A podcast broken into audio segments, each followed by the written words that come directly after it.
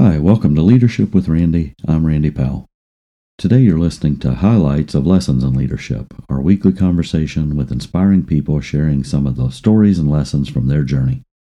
And what I told her is something that I've been saying for the last few years that being called a coach and a trainer and a speaker is just a title. What we do is to make a difference in people's lives. We inspire them and we empower them to live a rich life. And I told her that's what makes me happy. So you got to ask uh, how how much impact can I can I make instead of how much is it going to cost me. Today we're sharing in some highlights of the American dream and the incredible journey of Isaac Wambua, founder of Dynamo Method. Isaac grew up in a poor village in rural Kenya where teachers and a principal helped him by sharing food but even more importantly, they encouraged Isaac to dream big about all that he could be and to make his way to the United States, where he now shares the lessons from his journey as a speaker and leadership coach for other entrepreneurs and business leaders. You can learn more about Isaac's work at dynamomethods.com. Now let's go hear more from Isaac. I believe that I'm one of the luckiest people in the world. I'm a man of faith, so I, am very blessed. Um, many times I ask myself, how did I get here? I was lucky enough to be to have, to grow up in an environment that was not very good at that point, uh, based on, on my perspective at that, that point of my life. I was um, I was born in Kenya. I grew up in Kenya, and when I was nine years old, my dad left.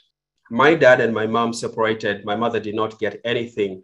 So all seven kids, I have four brothers and two sisters, we were sent to the village and we didn't have enough food to eat. My mother doesn't know how to read or write, so she couldn't get a professional job and she had to work in people's farms to take care of us. But it wasn't until sixth grade that I met a teacher called Mr. Nathan who instilled some kind of wisdom in me. And he said, Isaac, you're good with books, and I'm going to teach you how to speak English very well, how to communicate, because that's going to open a lot of doors for you.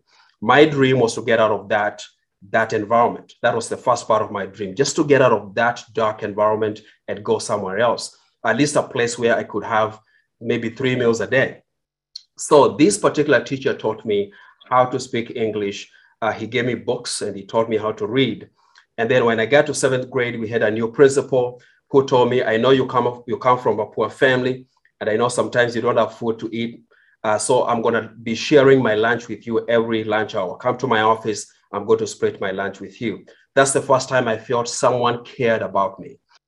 So, the first part of you being able to nurture your dream, and you're going to hear bits and pieces of this as we talk about a little bit of my story, is to have a dream. You really have to have that dream. And it doesn't matter how big or small it is. I believe every dream is big. Number two is to keep the dream alive. You got to keep that dream alive. When you are given that dream, yes, it's a good thing, but you have to nurture that people are likely to kill it, not because they don't care about you, but because sometimes they care too much about you. Number three, you need to keep your eyes on the prize and your feet on the ground. Okay, keep your eyes on the prize and your feet on the ground. One thing I didn't tell you is that as soon as we moved to the village with my family, uh, people made fun of us. I was kind of a chubby kid. Course, when you are living in the city and you have all the food, why not? Um, and people made fun of me. They said, You are fat, but you don't have money. They said, Your dad left you. He doesn't love you. The neighbors, the teachers, my, my classmates, pretty much everyone made fun of us. But when I was given that dream that I need to get out of the village, I knew I had to have to stay focused.